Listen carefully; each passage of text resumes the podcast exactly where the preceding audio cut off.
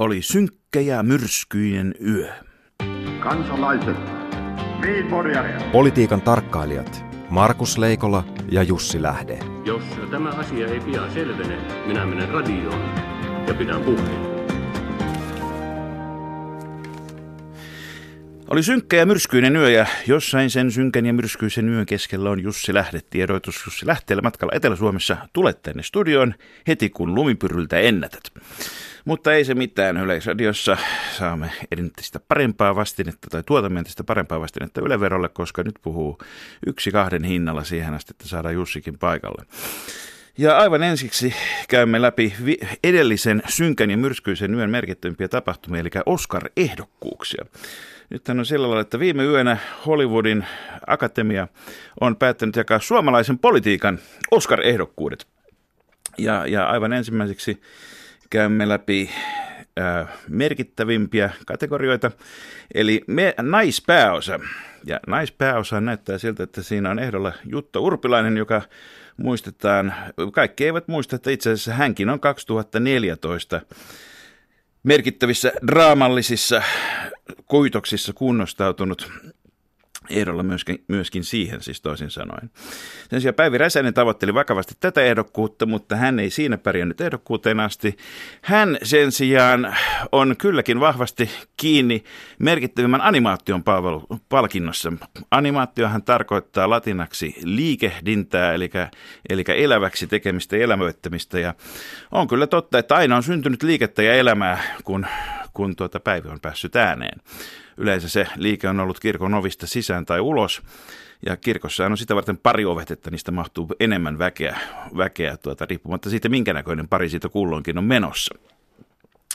Mutta joka tapauksessa animaatiopalkintoon on kiinni muitakin, muitakin ehdokkaita ja luonnollisesti tasa-arvoinen avioliittolaki-ehdotuksen kansanliike on tätä liikettä ja elämää saanut aikaiseksi kovasti. Sillä on tyypillistä myöskin se, että monet animaatiot, kun ovat tällaisia satuja, niin edelleenkin monet epäilevät, että homoliitot koostuvat lähinnä satuhahmoista, eivätkä suinkaan kävele täällä keskuudessamme.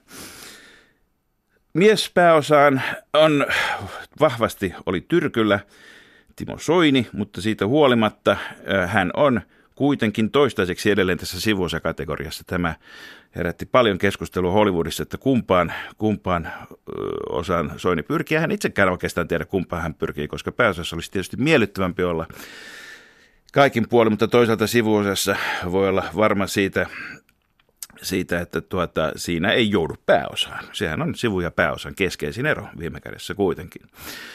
Sivuosa Oscarista, sen englanninkielinen nimi on supporting actor, eli, eli, eli tukeva näyttelijä, ja, ja, joka, joka ikään kuin kannattelee näitä pääosan esittäjiä. Ja tässä suhteessa myöskin meillä on yllä, huomaamme, että Hollywoodissa on yksi yllätysehdokas tullut tähän joukkoon. Se on presidentti Sauli Niinistö, joka nimittäin on tukenut hallitusta aina loppumetreillä asti.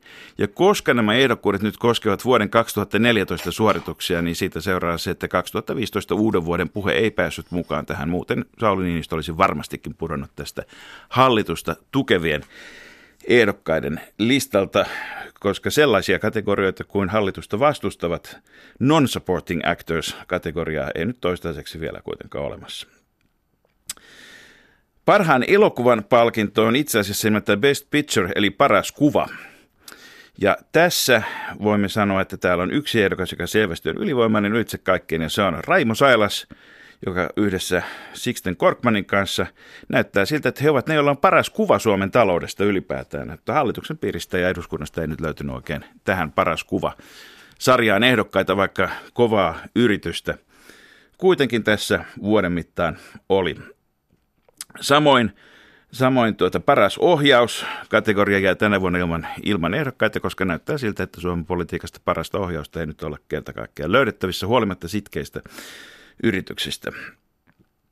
Sitten, sitten on tuota, kylläkin, niin, täällä itse asiassa viime hetkessä tähän paras ohjaus, ohjaus tuota, listan, täällä on, on yksi, yksi ehdokas on kyllä sittenkin löytynyt, luon hyvin huolimattomasti tämän Oscar Akatemian listan äsken, nimittäin Dudesonit, jotka ovat olleet keskeisessä osassa siinä, kun pääministeri Alexander Stubb esitti tikkataulua Dudesonien tikkataulussa ja Ja, ja tuota, kyllähän nämä tikat ovat osuneet maaliin, kuten, kuten varsin hyvin Stubin esikunnassa tiedetään.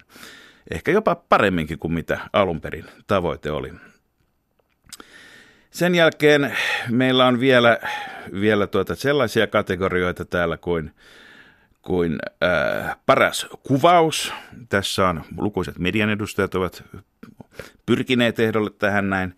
Mutta loppujen lopuksi parhaiten tätä Suomen politiikkaa lienee kuitenkin tässä kuluvan vuoden aikana kuvannut ää, ehkä arvaattekin tämän ehdokkaan, hän ei ole ihan niin yllätyksen nimi, Juha Sipilä. Nimittäin Juha Sipilä ei ole sanonut yhtään mitään tässä kuluneen vuoden aikana. Se on kyllä paras kuvaus, mitä, mitä tässä voi kuluneesta vuodesta antaa. Että parempi olla sanomatta yhtään mitään. Puvustuksen suhteen on, on, on perinteisesti Oskar Raadin huomioon keskittynyt Linnan juhlien aikoihin joulukuun joulukuun alkuun ja, ja, ja tuota, kyllä sieltä, sieltä tulee hieman ulkopuolelta ehkä normaalien ennakkoveikkailujen, suosikkeen ja vedonlyöntifirmojen listojen, niin, niin paras puvustus on ylivoimaisesti Hannes Hynösellä, koska Hannes Hynönenhän on noussut politiikkaan omaksikin yllätykseksi ja kaikkien muiden, muiden yllätykseksi. Ja paras puvustus perustuu siihen, että hänellä on peruspuku, joka ei erotu joukosta, joka on se kaikkein paras tapa pärjätä politiikassa.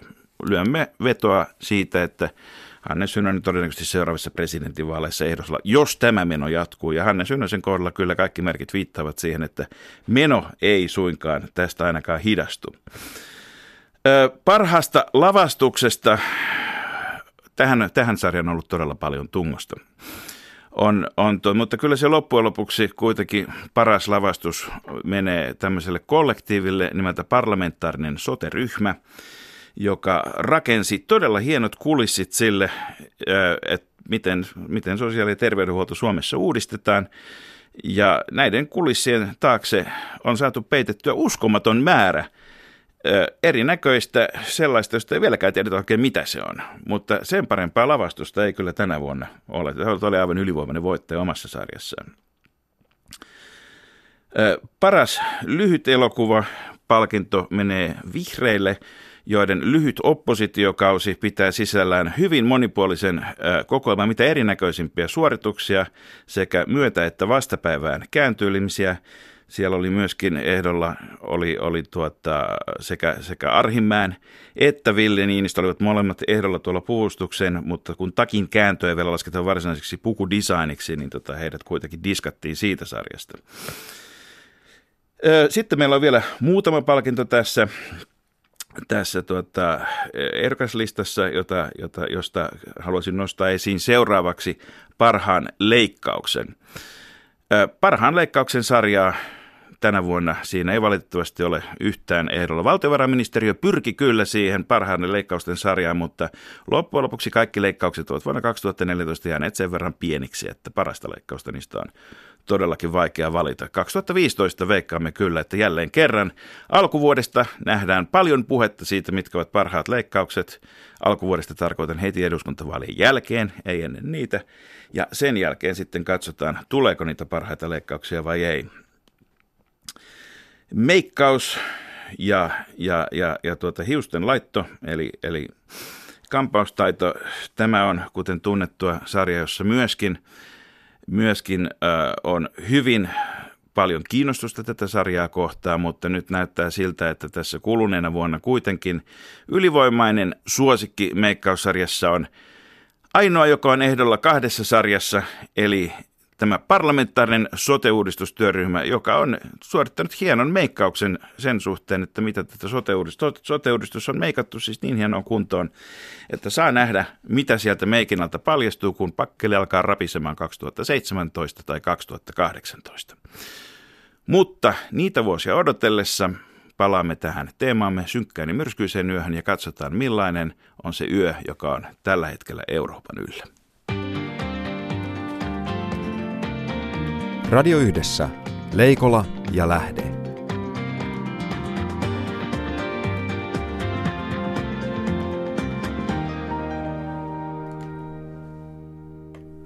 Ja tervetuloa vieraksemme Ilkka Kanerva. Kiitos, kiitos. Niin, sehän sinä olet tuota, Etyjin presidentti tällä hetkellä ja, ja ollut niin monen presidentin aikana ulkopolitiikan kokopäiväinen ammattilainen, että loppuu melkein sormet käsistä, kun näitä presidenttejäkin nykyään vaihtuu vähän useammin kuin silloin, kun tämä alkoi. Mutta, mutta mitä teit silloin, kun Helsingissä oli Etyk K lopussa kesällä 75? Muistan aika hyvin. Ne olivat semmoisia keskikesän parhaita päiviä noin, jos meteorologisen tietoni tässä julkistan. Leppeitä suvipäiviä ja, ja olin kyllä hengailemassa Helsingissä niinä päivinä. Ja muistan kerran jos toisenkin kävelleeni manskua pitkin siinä Finlandia-talon korkeudella katsoen niin innokkaana nuorena miehenä ikään kuin sitä tapahtumapaikkaa täysin outsiderina, täysin ulkopuolisena. Mutta... Et ollut siellä kärpäsenä katossa? En päässyt kärpäsenä kattoon, mutta seurasin tietysti uutiset. Koitin katsoa, että kuka analysoi parhaiten mediassa asiaa ja yritin ikään kuin aistia, että kääntyykö historian lehti. Niinä hetkinä Suomen Helsingissä ja, ja yritin sitä nähdä myöskin ikään kuin Suomen ulkopolitiikan jatkumona. Suuren mielenkiinnon kohde ja etäältä vähän, voisiko sanoa, ihailevin tunnoin arvioin sitä siitä Mannerheimin tie jalkaa käytävältä. Kyllähän sitä kaikkien suomalaisten rinnassa sykähti, kun täällä ei niin paljon valtionpäämiehiä ja kruunupäitä ollut aikaisemmin koskaan kerralla nähty. 35 maata silloin Euroopasta, 33 ja sitten Atlantin takaa Kanada ja Yhdysvallat. Nyt äh, meitä on 57 maata sen jälkeen, kun Neuvostoliitto pirstaloitui. Ja sitten vähän maantieteellinen alue on laajentunut. Viimeisin jäsenmaa Etyjissä nyt on Mongolia. Ja, ja tarkoitus ei ole kasvattaa sinänsä jäsenmäärää, mutta, mutta se on Siitä laaja. ei tule Euraasian liitto kuitenkaan. No niin. Tarkoitus on, on tietysti olla uskottava tämmöinen alueellinen turvallisuusjärjestö. Mennään vielä hetkeksi tähän, että miten, miten tähän on tultu. Muutama muukin henkilö, sinä olit silloin politiikassa jo vahvasti mukana ja meillä on ulkopolitiikkaa harjoittavat muutama muukin henkilö, jotka silloin olivat mukana, Erkki Tuomioja ja, ja Paavo Väyrynen. Väyrynen hän on tullut tunnetuksi monesta asiasta, muun muassa siitä, että hänen väitöskirjansa, joka, joka tuli ulos muutamaa silloin Euroopan hulluina vuosina 89-luvun taitteessa, niin siinä esitetään, siinä, kuten Paavo itsekin on todennut, siinä ei suoraan sanota, että neuvostoliitto jatkuu ikuisesti, mutta kyllä siitä, siinä lähdetään ja annetaan ymmärtää näin, että tämä on jatkuvuus on iso. Tuliko 89-90 muurin murtuminen, tuliko se sinulle yllätyksenä aikana? Tuli, tuli että, että tämmöinen tietty muhiminen oli käynnissä, mutta se, että siitä tuli tämmöinen niin myöskin symbolisesti muurin murtuminen, niin, niin kyllä se yllätti se momentum että kuviteltiin, niin minä kuin, kuin ehkä mua paljon pätevämmät arvioitsijat, että, että tämä on tämmöinen jatkumo, joka sitten kypsyy johonkin. Mutta siitä tuli tämmöinen breaking point, niin se oli, se oli kyllä yllätys. No, siinähän kävisi itse asiassa myöskin sillä lailla, että kun tässä Etykissä oltiin alun perin, siellä oli, puhuttiin kolmesta korista, missä, missä eri asiat oli, joista, joista yksi oli sitten lännen vaatimuksesta ollut tämmöinen sananvapaus ja vapaa liikkuvuus ja muut asiat, joista me tänä päivänä sanoisimme, että ovat perustavia eurooppalaisia arvoja, mutta silloin ei käytetty semmoista termiä vielä. Siinähän kävi sillä lailla, että, että kun Neuvostoliitto ja sitä myötäilevät Itäblokin pienemmät maat olivat allekirjoittaneet päätösasiakirjan ilman nyt varsinaisesti kuitenkaan aikomusta noudattaa juuri näitä kohtia, niin, niin, niin yhtäkkiä ikään kuin tämä kirjain, joka oli ollut kuollut siinä päätösasiakirjassa, heräsikin henkiin. Täsmälleen näin.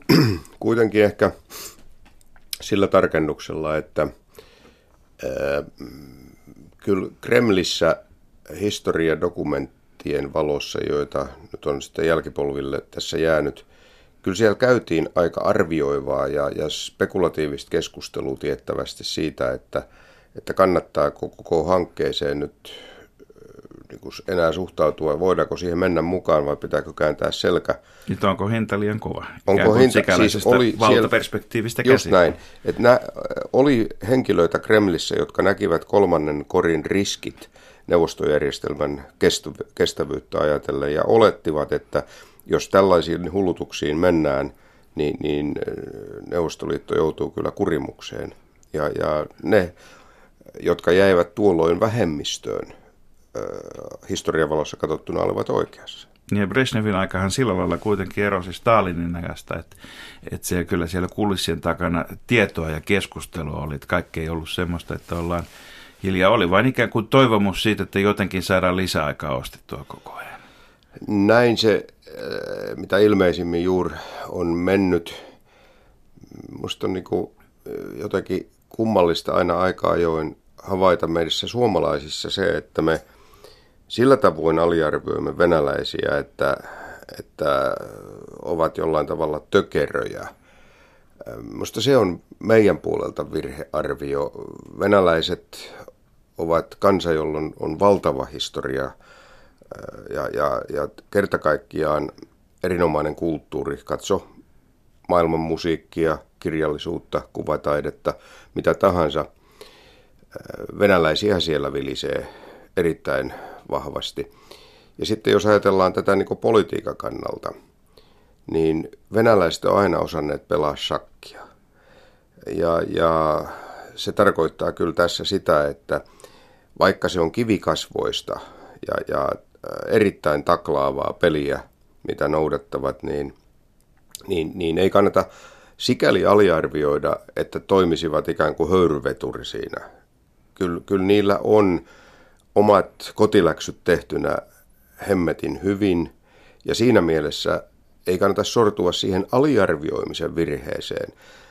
Krimin tapahtumat ovat niin kuin äärettömän selvä todiste siitä, että kuinka, pitkät suunni, kuinka pitkälle menevät ja ajankohtaiset suunnitelmat venäläisillä on heti pöytälaatikossaan, kun tilanne suinkin siihen avautuu.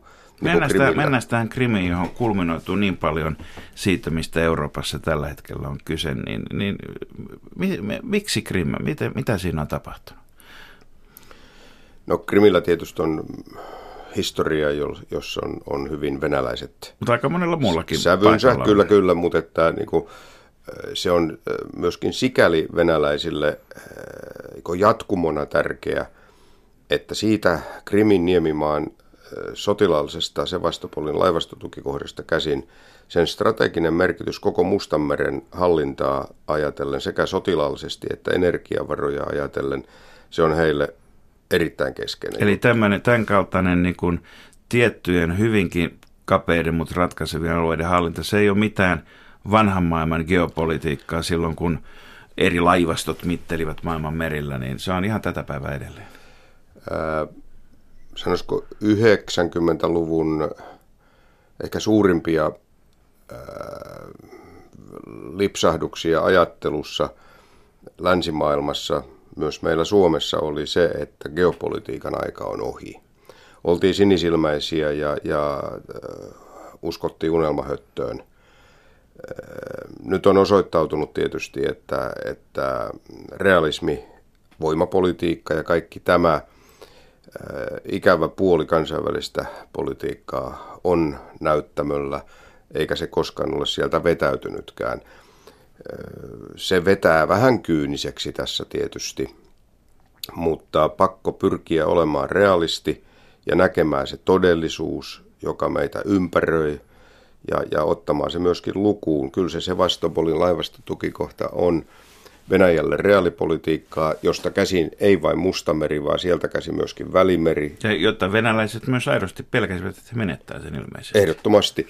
Ja, ja mietin, Maidanin seurauksena. Maidanin, Maidanista käynnistyvän, mahdollisesti käynnistyvän tapahtumaketjun Värivallankumous leviäisi joista tietysti ensimmäinen oli punainen lokakuun vallankumous, sekin oli värivallankumous. Kyllä vaan. mutta tuota, Väre, värejähän piisaa ka- joo, mutta et siis äh, olettivat asian etenevän omalta kannaltaan sillä tavalla uhkaavasti, että, että Ukraina menee Euroopan unioniin, Ukraina menee NATOon, jolloin oltaisiin tilanteessa, että NATO-maan sisällä on Neuvostoliitolle perinteinen ja Venäjälle nykyisin erittäin tärkeä heidän sotilastukikohtansa. Aika erikoinen tilanne tietysti. Tilanne, jollainen viimeksi ja ainoan kerran ollut vuonna 90. Saksassa, Itä-Saksassa, mutta tota, se oli tarkoitettu tilapäiseksi. Niin, ja on tietysti Kaliningrad on vähän samantyyppinen tilanne. Joka, niin, Kaliningrad on itse asiassa on hyvä kysymys, kun mainitsit sen. Sehän on aikamoinen anomalia, eli poikkeus kuitenkin, että se on, se on tämmöinen eristetty alue, jolla ei, jossa on venäläinen väestö, mutta ei venäläistä historiaa 70 vuotta pitempään muuta. Niin, niin tota, pitäisikö tässä nyt ajatella, että jos mikään ei ole pysyvää, niin Kaliningradinkin tilanne mahdollisesti jossakin vaiheessa niin on, on semmoinen, että me emme tiedä, mitä tulee tapahtumaan sen suhteen. Joo, mutta yhtä kaikki siis tämä, tämä niin kertoo vain sen, tai tämä on ison narratiivin osa, että, että miksi Venäjällä oli valmiit suunnitelmat. Se on heille tärkeä heidän kannaltaan katsottuna, ja riski sen lopullisesta menettämisestä oli melkoisen konkreettinen niin heillä oli tätäkin tilannetta varten valmis pelisuunnitelma olemassa, kuinka tehdään. Ja, ja jotenkin erikoiselta tietysti täältä Suomestakin katsottuna asia näytti sikäli, että käytännössä laukaustakaan ampumatta näin valtava ja keskeinen osa Ukrainaa saatettiin pienillä vihreillä miehillä miehiä. Mutta selvästikin Ukrainan armeijalla ei ollut mitään valmiuksia tai he ei ollut odottanut tätä. No tämä on osa sitä... Ja varmasti se arviointi tehtiin aika nopeasti, että asenne vastarinta johtaa ainoastaan ukrainalaisen verenvirtaamiseen. No tämä juuri kertoo myöskin siitä, mitä, mistä... Pitäisikö, niin kun... melkein tulee mieleen, että pitäisikö niin kuin Kiovan pääsikunnan antaa rauhanpalkinto? ja jos rauha, jos rauha olisi sitä, että saa vapaasti miehittää niin ylivoimalla... Niin, ainakin säästettiin, säästettiin tuhansilta uhreilta varmasti. No, ehkäpä niin, mutta, mutta samalla allekirjoitettaisiin se, että isompi saa pahoinpidellä pienempiään. Ja, ja sitä oppia en ole valmis allekirjoittamaan, mutta mutta sen opetuksen tässä näemme todella, että, että ei ole mahdollista valitettavasti ajatella niin, että, että puolustuksen järjestäminen olisi jotenkin tuonpuoleiseen kuuluva asia.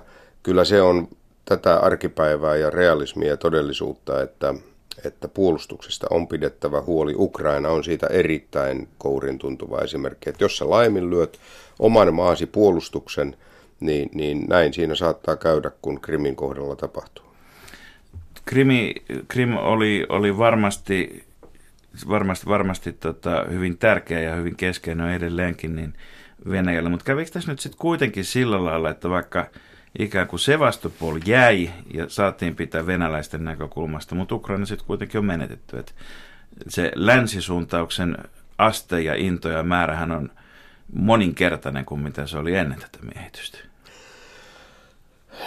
näin on ja, ja, ja Itä-Ukrainassa kääntäen vähän sen, että alun pitäen en kyllä ymmärtänyt myöskään sitä, minkä takia esimerkiksi erittäin vahvasti Venäjän kielisyyttä ja venäläistä kulttuuria muutenkin edustavassa Itä-Ukrainassa piti esimerkiksi lähteä kieltämään venäjän kielen opetus – ei, ei siinä oikein minusta niin isoa poliittista viisautta ollut takana ja antaa sitä kautta naapurille aika selvä peruste siihen, että nyt siellä, joo, nyt siellä sorretaan meikäläisiä, meidän täytyy rientää apuun, veljelliseen apuun ja, ja, ja tulla auttamaan. Se antoi ikään kuin puolilegitiimin oikeuden mennä auttamaan omaa vähemmistöä, jonka... Sen tarpeettoman helpoksi. Teki sen tarpeettoman helpoksi antoi aseen käteen toimia tavalla, joka, joka saadaan ainakin näyttämään legitiimiltä riippumatta siitä, että onko se sitä vai ei tietysti. Mutta eihän tässä nyt sitten, kun mietitään sitä, että minkä näköisiä suunnitelmia siellä suurilla sakin pelaajilla on varastossa ja ei, ja varmasti, varmasti kaikista näistä emme vielä tiedä ja kaikista emme tule koskaan tietämäänkään, koska ne on sellaisten mm. tilanteiden varalla, jotka eivät välttämättä realisoidu. Mutta jos miettii sitä, niin koko, koko niin kuin Itä-Ukrainan pohjoisosassa siellä on Harkova, valtaosa puhuu Venäjää, ja joka, jota on niin kuin pidetty, pitkään pidettiin, että Harkovan ympärillä lähtisi kehittymään tämmöinen näin. Ja siellä on ollut täysin rauhallista, ja kansanosat elävät keskenään, eikä minkäännäköistä kumousta tai kapinaa, puhumattakaan avustusrekoista tai muusta on nähty. Että et, eihän tämä kuva ole niin joka suhteessa semmoinen, että sen pystyisi niin kuin ennustamaan, että joissakin kohdissa, vähän niin kuin yllättävissä kohdissa tapahtuu asioita ja toisella, toisella missä voisi tapahtua, niin ei tapahdu.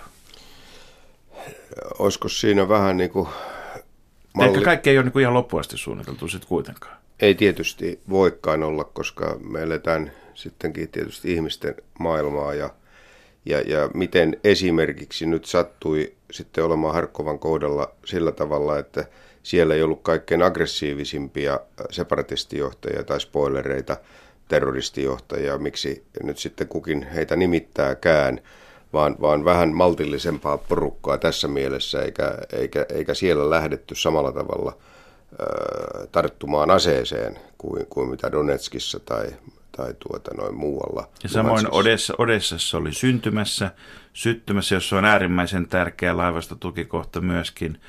Odessa on yksi näitä Geroigorod, eli toisen maailmansodan sankarikaupunkeja, ihan niin kuin Sevastopolki. Mutta Odessa näyttää nyt toistaiseksi pysyvän aika rauhallisena kuitenkin. Joo, siellä, siellä on, ollut, meren. siellä on ollut yritystä horjuttaa tilannetta, äh, mutta tosiasiassa siellä äh, Ukrainan kansallinen armeija on kyennyt ottamaan vähän tiiviimpää otetta verrattuna näihin Donetskin ja Luhanskin alueisiin. Ja sitten jos katsotaan, niin tota, katsotaan tätä etyjä, siis meillä on Euroopan neuvostoa, meillä on Euroopan unionia ja meillä on myös Jussi Lähde, tervetuloa. Kiitoksia, hyvä terve, pahoitteluni ja nyt on pakko sanoa, että Suomi on pitkä maa ja jos Venäjää hallitaan lentämällä kurkiauran edestä, niin kyllä Suomessa pitää osata lentää lumiaurojen seassa, jos, jos haluaa olla oikeaan paikkaan oikeassa, tai oikeaan aikaan oikeassa paikassa. Mä oon äärettömän pahoillani, tämä oli todella noloa. Mutta... Ei mitään, jutu juuri on päästy ja juttu keli, keli, keli, keli Suomen maanteilla on ollut tänä aamuna poikkeuksellisen hurja. Että... Niin, Mä niin kuulin, siis talvi että kaksi... autoilijat noin kolmannet tai neljännet tänä talvena, Ei, mutta niin, vielä on pari kertaa jäljellä Kyllä. pari, pari iso totemia on jäänyt tämän realiteetin varjoon tai, tai jalkoihin itse asiassa. Mä huomasin tuossa aamulla, että että Tamille Turun ja Helsingin välisellä tiellä kävi ihan vastaavalla tavalla kuin Jussi sulle Joo. tuolla tänne Helsinkiin Pohjanmaalta ajaessasi, että, että ei vaan onnistu, niin ei onnistu. Ja, ja hienoa, että olet täällä terveenä turvallisesti. Se on tärkeintä. Mutta mennään, mennään tota Suomen lumipyrystä tuonne tonne Eurooppaan takaisin. Kun meillä on, on, on tota, ennen kuin mennään siihen, että mitä se etyji tekee Ukrainassa, niin puhutaan, että mitä se etyji on. Meillä on Euroopan unioni ja meillä on Euroopan neuvostoa ja meillä on, meillä on ties vaikka mitä E-alkuista, E-meileistä alkaen. Niin tota, mutta mikä, mi, mi, mi, mihin tässä tällä kartalla sijoittuu tänä päivänä etyji? No eniten siinä Ukrainan kysymystä ajatellen, jos siihen erityisesti rakennat tämän kysymyksen tausta-ajatuksen, niin, niin, niin olisi voinut kuvitella lähtökohtaisesti, ja niin mm. Suomessakin vähän erheellisesti aika monet miettiä, että Euroopan unioni voisi olla se toimija siinä. Mutta tosiasiassa eräs filosofia, jolla Ukrainaa voi katsoa, on se, että siinä Putinin pelikirjan toimeenpanossa ison momentumin mahdollistaa se, että laskevat Obaman ulkopolitiikan olevan sen tyyppistä, että nyt on aika toimia Euroopassa, jos aikoo jotenkin omaa valta-asemaansa vahvistaa, niin kuin Putin tietysti pyrkii toimimaan ja tekemään.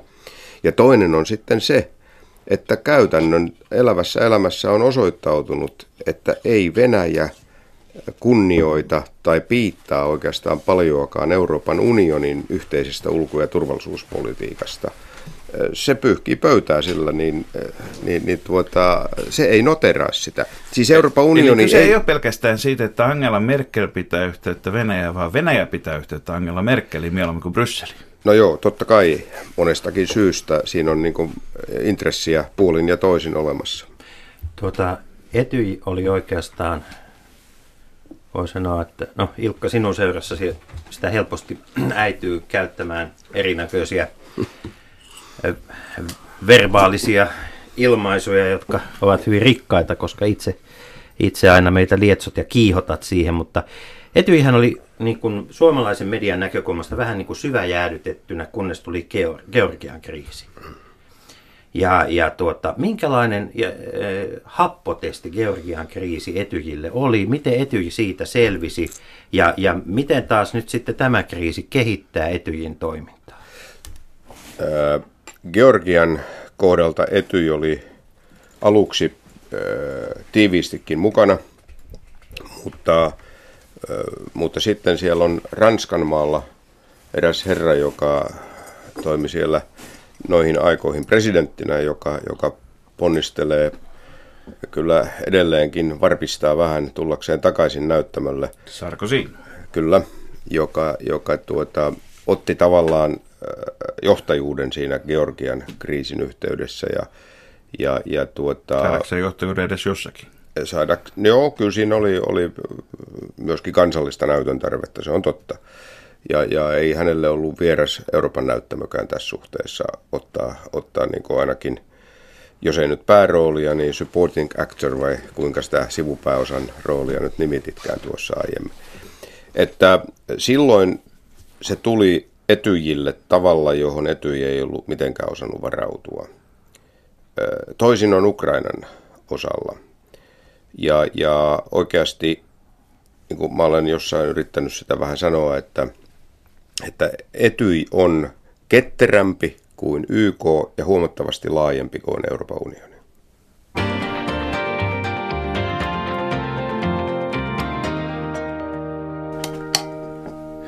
Hyvät radion kuuntelijat, vieraanamme on Etyjin yleiskokouksen presidentti Ilkka Kanerva. Ja Etyj, kuten moni muukin kansainvälinen toimija, toimii vuorovedolla, eli kukin maa on vuorollaan puheenjohtajana ja puheenjohtajuus on nyt vaihtunut. Serbit ovat hanikoissa Sveitsin minusta aika mieluisan puheenjohtajuuskauden jälkeen. Ja sitten vaihtoalueelle on siirtymässä taas vuoden kuluttua Saksa. Serbit ovat tietysti Balkanin sodan runtelema kansakunta. Ja, ja on ollut epäilyjä siitä, että miten serbit suoriutuvat vaativammasta kansainvälisestä suorituksesta. Mikä on Serbian suhde Venäjään? No se on tietysti historiallisesti erittäin tiivis. Ja, ja, ja Poliittinen tämän hetken aktiivinen. Onko tässä sellainen mahdollisuus, että, että tuota, tällä politiikan jääkiekkopelilaudalla se Serbian hyökkääjä kääntyy, kun Kremlistä käännetään nappulaa? Tämä on otettu lukuun, mutta siihen on kaksi vastausta mulla ainakin. Toinen on tietysti se, että serbit ovat nyt joutuneet sitoutumaan niin tiukasti kansainvälisesti, kansainvälisillä ö, linjauksillaan siihen, että miten toimivat, ja mä uskon heitä. Ja toinen on se, että tässä on elävöitetty nyt tämmöinen troikka-ajattelu, eli käytännössä sitä puheenjohtajuutta hoidetaan kolmella maalla, eli äskeisellä Sveitsillä, nykyisellä Serbialla ja nousevalla puheenjohtajalla, eli Saksalla varustettuna – Eli, eli Troikan lisäksi toinen vanha hyvä venäläinen termi päällystakki. Tuttu, tuttu joo, joo siis sitä, sitä, tässä tapauksessa puhutaan tämmöisenä hedelmällisenä vuorovaikutuksena ja yhteistyönä. Niin, kuulostaa niin, diplomatialta. Niin, Mutta Ser- niin. Serbiasta vielä, niin, tota, niin eikö yksi merkittävä tekijä ole se, että kun Serbia haluaa Euroopan unioniin, niin niin silloin on ikään kuin näytön paikka. Näytön paikka ja, ja, ja tota, kiinnostavaa on siis ihan tuore uutinen, joka oli se, että Serbian, en nyt muista oliko se presidentti vai pääministeri, mutta teki ensimmäisen vierailun Kosovoon juuri ihan, ihan tässä tällä viikolla, joka on kyllä aika historiallista myöskin. Se on historiallista ja Kosovo on muutenkin nyt hyvä itse kunkin kerrata vähän historiatietoja Kosovosta, koska sehän on se keissi, johon Venäjä vetoaa Ukrainan keskustelua Kyllä. käytäessä. Et kyllähän mekin kun noikin. Niin, nimenomaan. Ja, ja he, he ikään kuin vastuuttavat länttä, että, että miten silloin jo, ne toimenpiteet, joita te silloin teitte, niin nyt käänteisesti tapahtuu vastaavalla tavalla Ukrainan kohdalla. Silloin se oli oikeutettu ja nyt te tuomitsette ikään kuin analogisen tilanteen. Mutta Kosovohan on silläkin lailla kiinnostava tapaus, että se on muslimienemmistöinen demokratia Euroopassa, joita, joita muuten on kolme kappaletta. On Bosnia, on, musli, on, on, on Albania ja on Kosovo. Kaikissa tietysti demokratian loppuviemisessä on vielä töitä, mutta jos lähdetään katsomaan, terveisiä Varisto Uimoselle myöskin, niin eurooppalaisia kristittyjä diktatuureja löytyy valko ja sitten sitten tuota, muslimidiktatuureja Euroopasta ei löydy ensimmäistäkään, mutta kolme demokratiaa. Että näinä Charlie Hebdon aikoina tämäkin on hyvä muistaa. Ähm, minusta serbeillä on näytön tarvetta todellakin, että he ovat niin kuin täysimittainen eurooppalainen yhteiskunta. Ja tämä tulee olemaan aika tärkeäkin testi heidän EU, mahdollisella EU-tiellään. Ja sitten on huomattava ero tietysti siinä, että, että minkälaisia krouveja keinoja käytettiin Kosovon kansan runtelemiseen ja, ja, ja joukkomurhien tappujen tekemiseen. Niin siis NATOhan pommitti siksi, että saataisiin raiskaukset ja kirjoitukset loppumaan.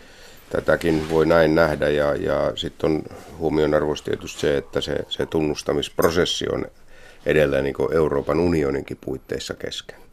Palataan tähän troikka-käsitteeseen ja on ihan hyvä ensinnäkin mennä siihen etymologiaan, joka kun puhutaan politiikasta troikasta, niin sehän lähtee tietenkin sieltä, mistä kaikki muukin, eli hevosista. Ja e, se ei suinkaan tarkoita sitä, että on kolme hevosta, niin kuin troikkavaljakossa on, vaan se, että troikkavaljakkoa ohjastaa kolme henkilöä, joissa keskimmäinen, keskimmäistä hevosta ohjastava henkilö antaa huutaen näille tuota, vier, vierillään istuville ohjastajille neuvoja ja ohjeita, miten he omia hevosiaan ohjastavat. Eli Troikan jokaisella hevosella on oma ohjastaja ja tämä Troikan sisäinen keskustelu tapahtuu hyvin nopeasti huutamalla. Se on melkoista vauhtia. Se kuulostaa konsulttisuunnittelun, mutta johtamisorganisaatio. Ja, mutta tota, eh, miten sitten tämä,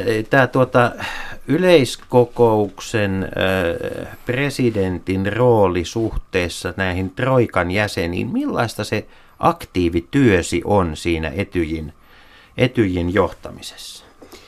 No, tietysti mä tunnen nyt vaan ne praksikset, ne käytännöt, joita Sveitsin kanssa sovittiin ja, ja se merkitsee tietysti kohtuullisen tiivistä välitöntä vuorovaikutusta paitsi mun henkilökohtaisella tasolla Sveitsin kanssa, niin, niin Viinissähän on Etyjin päämaja ja siellä on niin mun edustajat, jotka niin päivittäin ovat siellä yhteydessä kaiken Etyj-päätöksenteon kanssa. Tämä yleiskokouksen keskushan sijaitsee puolestaan Kööpenhaminassa ja, ja siellä, sieltä ollaan tietysti myöskin tiiviisti yhteydessä Viiniin ja, ja, ja puheenjohtajamaahan erikseen.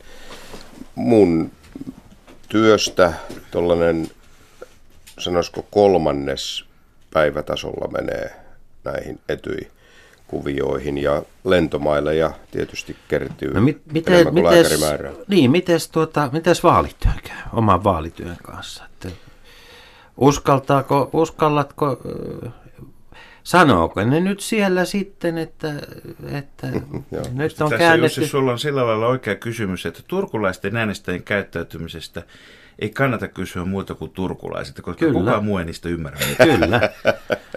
Mutta tota, paljonko, paljonko tämä, niin kun, kun tapaat äänestäjiä, kuinka kiinnostuneita he ovat tästä Ukraina-asiasta? Huolestuttaako tämä suomalaisia suomalaisten arjessa? Kiinnostaa siis, et sä löydä Suomesta Rotariklubia, joka ei kysyisi esitelmöitsijä tai esitelmöitsijäksi tästä asiasta. Se on, se on todella eh, sellainen asiapiiri, joka, joka kiinnostaa, koska se nähdään heijastuksena myöskin tänne Skandinavian alueelle ja Suomen niemelle.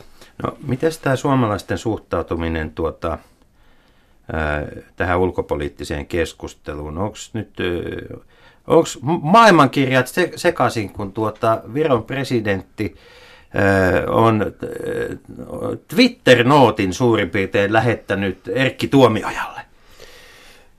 Huomasin kyllä näin, näin tapahtuneen, mutta tämä on normaaleja roolisuorituksia, että tässä nyt eivät diplomatian kulissit edes horjahda. Hmm. Mutta osataanko me keskustella Suomessa ulkopolitiikasta aikuisen länsimaisen maan tavoin jo? No ketkä osaa, ketkä ei. Että, äh, ei Tämä ole... Kanervan lista olisi tietysti nyt kiva kuulla, että ketkä osaa ja ketkä ei. Niin, on pitempi lista? Niin. niin, ja se vaihtuu tietysti vähän aina, aina niin tilanteen ja päivän mukaan. Ei ole mitään kategorisointia siinä mielessä olemassa, mutta sen kyllä huomaa sekä kun vertaa itseään tässä Ukraina-kysymyksessä ja etyjasiassa, että paljon on, hemmetin paljon on merkitystä sillä, ymmärrätkö ja tiedätkö sä jotain historiasta ja tajuatko sä jotain kulttuurista. Ei ulkopolitiikka ole niistä ollenkaan riippumatonta. Se, ne ovat isoja realiteetteja tämän päivän elämässä. Mutta sitten tietysti totta kai sun pitää tajuta myöskin, mitä on valtapolitiikka. Ja, ja, ja esimerkiksi Venäjän kohdalla ää, mä teen koko ajan töitä ää, ymmärtääkseni Venäjää, en ollenkaan hyväksyäkseni, mm. Mutta tajutakseni, miksi kaverit pelaa sellaista peliä, kun pelaavat, mitä siinä pelikirjassa oikeasti lukee. Se on tärkeää tietää, jos sä aiot toimia Se on paksu kirja, sitä paitsi se ei ole heti luo, hetkessä. Se ei ole sitä just... ei ole kolmessa päivässä läpi niin kuin Dostojevskin Joo, näin, mutta että, että tuota, ei politiikka ole kovin pinnallista siinä mielessä, että, että sä pystyt kyllä paljon enemmän saamaan aikaa, jos sulla on kulttuurin ja historian taju ja, ja jonkunlainen sisälukutaito voimapolitiikan ymmärtämiseen. Kirjoista puheen ollen ihan vastikään on julkaistu Suomessa, Suomessa englanninkielinen teos uh, Changing Russia ja siihen on pantu vielä kysymysmerkki perään Timo Vihavaisen ja Kari Ketolan. Se, on, se ei ole paksu, mutta se on hyvä teos ja se, siinä kerrotaan Venäjän muutosyrityksistä ja paineista eri vuosikymmenillä, vuosisadoilla, mutta sinne on tuotu tämä niin poliittinen ja, ja muu mainonta mukaan. Ja se, on, se avaa erinomaisella tavalla siis sitä, että, että, että miten valtavan, valtavan nopeasti esimerkiksi aikanaan Neuvostoliitto otti nimenomaan mainonnan valtion haltuun kokonaan. Ja miten edelleen tämä niin kuin, vallan, vallan niin kuin työkalupakkiin kuuluu kampanjointi, siis aivan eri tavalla kuin länsimaissa et median käyttö ja, ja, ja monet muut asiat. Ja se oli erittäin silmiä avaava opus. Hyvä, hyvät Venäjää tuntevat kirjoittajat, ja, mutta tämä, nimenomaan tämä, että, että eikö niin, että Putinkin jatkuvasti kampanjoi? Et se on samalla tavalla kuin sanotaan, että Yhdysvaltain presidentit kampanjoivat jatkuvasti. Niin tämä, itse asiassa tämä puoli on, on ymmärrettävä myös Venäjän kohdalla. No tuntuisi oudolta ikään kuin kieltä, että on väitteesi olemassa oikeutus. Ilman muuta on näin. Ja, ja jotta se asia tulisi ymmärretyksi, niin, niin kuka väittää, etteivätkö Sipilän porukat ja Antti Rinteen joukot ja jopa tässä meidän kokoomuksen kotipesässäkin koetettaisiin ymmärtää juuri tätä puolta myöskin. Politiikka on myös sitä, miltä se näyttää se on niin kuin iso merkitys sille, että, että miten, miten kansa siihen suhtautuu. Onko Putin tarkoituksella arvaamaton Eurooppaa kohtaan? Kun tuossa aikaisemmin sanoit, että Obama on, tietysti Obama on sanonutkin, että hänen hallintonsa kohdalla se painopiste siirtyy sinne Aasian suuntaan niin kuin kansainvälisissä suhteissa. Onko Yhdysvallat nyt kääntänyt sen verran selkää Venäjälle, että nyt tämä on tietoista tämä arvaamattomuus, koska – sillä saadaan niin kuin vastustajan, vastustajan peli sekaisin. Arvaamattomuutta on nyt enemmän Venäjän politiikassa kuin pitkiin aikoihin, totta. Mutta sen arvaamattomuuden sijasta mä ehkä enemmän pelkään sitä, että, että jos me tässä Länsi-Euroopan blogissa emme oikein osaa toimia tällä hetkellä, niin me ollaan aika nopeasti siinä tilanteessa, josta aloitettiin äsken Leikolan kanssa, eli mentiin vuoteen 75, mm. tai toinen voisi olla Berliinin muuri, josta lähdimme liikkeelle. Palaako, jos tätä Ukrainan ongelmaa ei kyetä ratkaisemaan, ja jos Putinin pelikirjan sommitelmat ovat kuten oletan, niin on hemmetimoinen riski siitä, että palataan Eurooppaan, jossa on jälleen taloudellinen vastakkainasettelu, jossa on sotilaallinen vastakkainasettelu, jossa on jyrkät blokkirajat, Euraasian union ja Euroopan union. Ja, ja silloin ollaan takaisin asetelmassa, jossa Eurooppa on jaettu. Ja missä on silloin se vakaus, missä on silloin se vauraus, jota lähdettiin niin kuin hakemaan ja rakentamaan 40 vuotta takaperin. Ja ollaanko menetetty tämmöinen 40 vuotta tässä meidän kehityksessämme, ja jonka meidän sukupolvi tavallaan sitten äh, hukkaa, ja, ja palataan takaisin asetelmiin, jotka ovat ainakin pienelle maalle, kuten Suomelle, aika lailla vaikeita. Ja jossa helposti unohtuu se, että että, että tota, kyllähän Amerikassa ja Kiinassa ja muualla jatketaan sitten vaurastumista ja talouskasvua ja muuta. Ja, ja, ja tota, vaikka Suomesta välillä tuntuu sitä, että, että siltä, että tämä Eurooppa on niin kuin kiusallista ja kreikkalaisiakin pitää sietää, mutta onhan se niin kuin alkuperäinen ajatus sitä, että ollaan voittajajoukkuessa mukana peli, pelissä, jossa siis pelaajat on todella isoja kuitenkin. Joo, ja tässä mielessä Suomenkin pitää tietysti pyrkiä hakemaan sitä aktiivisen vaikuttajan roolia. Tämä on vähän niin kuin mulle iskostunutkin ajatus, että, että se on kuitenkin Suomen oman edun kannalta tärkeää ja, ja siinä mielessä me tarvitsemme, me tarvitsemme Niinistön aktiivisuutta, me tarvitsemme sitä laajaa näkemyksellisyyttä, jota sanokaamme edustaa vaikka yhä tänä päivänä Ahtisaari ja niin edelleen – jotka merkitsevät sitä, että Suomen roolia voidaan niin kuin näkyvällä ja, ja myöskin vaikuttavalla tavalla korostaa. Mutta kun sulla on näköalapaikka Ilkka Kanerva Etyin puheenjohtajana sekä Venäjään, Ukrainaan että Euroopan unioniin, niin, niin ollaanko meillä Suomessa ymmärretty kunnolla sitä, että tietysti mielessä, kuinka nämä pakotteet on kuitenkin se niin kuin rauhanomainen keino – lisätä painostusta, koettaa saada aikaan muutosta. Se, että niitä on vähitellen yhä lähemmäksi ja lähemmäksi Kremliä siirretty vaiheittain, odotettu responssia ja muuta. Jotenkin välillä tuntuu, että Suomessa ajatellaan, että tämä on joku tämmöinen omituinen ja kummajainen, ja jossa niin keskeistä on, että se ei toimi, niin mä ajattelen itse usein, että tämä on aika innovatiivinen keino loppujen lopuksi tämmöisissä niin kuin uuden ajan oloissa harjoittaa vähän erilaista politiikkaa. No mä kans sanoisin, että kertokaa vaihtoehto, että eh, mä en ainakaan kykene nyt valitan, joudun nostaa vähän käsiä pystyyn, mikä voisi olla ikään kuin äh, rakentavampi tapa sitten, jos se ei niin kuin neuvotteluilla aukene tämä tilanne, niin, niin koitetaan tätä tietä, koska tässä nyt ei kuitenkaan menetetä ihmishenkiä. Äh, Ilkka Kanerva, Venäjän ja sitä kautta myös sen naapureiden iso kohtalon kysymys tulevina vuosina ja vuosikymmeninä on se, että miten regiimi vaihtuu. Nythän Venäjä on tilanteessa, jossa itse asiassa ei ole olemassa mitään suunnitelmaa, mitään traditiota siitä, mi- miten tällaisessa tilanteessa valta vaihtuu, miten ikään kuin valta ojennetaan eteenpäin. Ja tässä on kaksi vaihtoehtoa, joko niin, että tämä nykyinen Putinin, äh, hänen tukipiirinsä jossain vaiheessa toteaa, että he tarvitsevat uuden johtajan – ja se ta- tapahtuu ikään kuin palatsin sisällä. Mutta sitten on muitakin vaihtoehtoja. Kuinka paljon ö, Suomen ulkopoliittisessa johdossa keskustellaan siitä, niistä eri skenaarioista?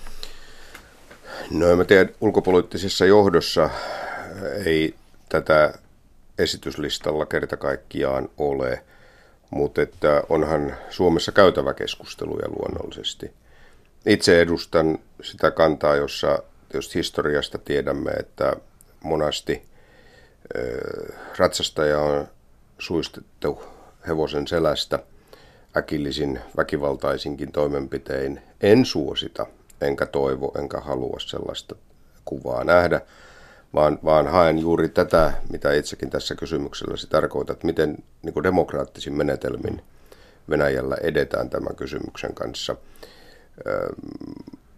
mä olisin vähän varovainen niin kuin spekuleeraamaan sillä, että Putinin asema olisi nyt horjumassa. Ei mikään tosiasia viittaa siihen. Ei tietenkään, mutta... Tiedämme, siinä, että niin. on nousuvesiä ja laskuvesiä. Ja Minä itse jos... tiedän sen varsin hyvin, mutta, Joo, mutta... mutta tuota, en, en, en niin kuin näe sitä kuvaa nyt tällä hetkellä, että meidän kannattaisi siitä nyt huolta kantaa. Heillä on perustuslaki, joka määrää normaalilla tavalla vaalit. Ja, ja vaikka Putinin osalta tehtiin tämmöinen koukkaus pääministeriyden kautta siihen, että hän palasi niin uudestaan presidentitehtäviin, niin se tapahtui muodollisesti laillisin toimenpiteen.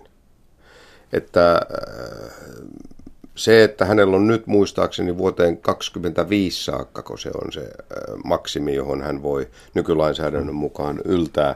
Jossain ajassa ehtii, mutta lakeakin tarvitsee. Niin, niin, näinkin juuri.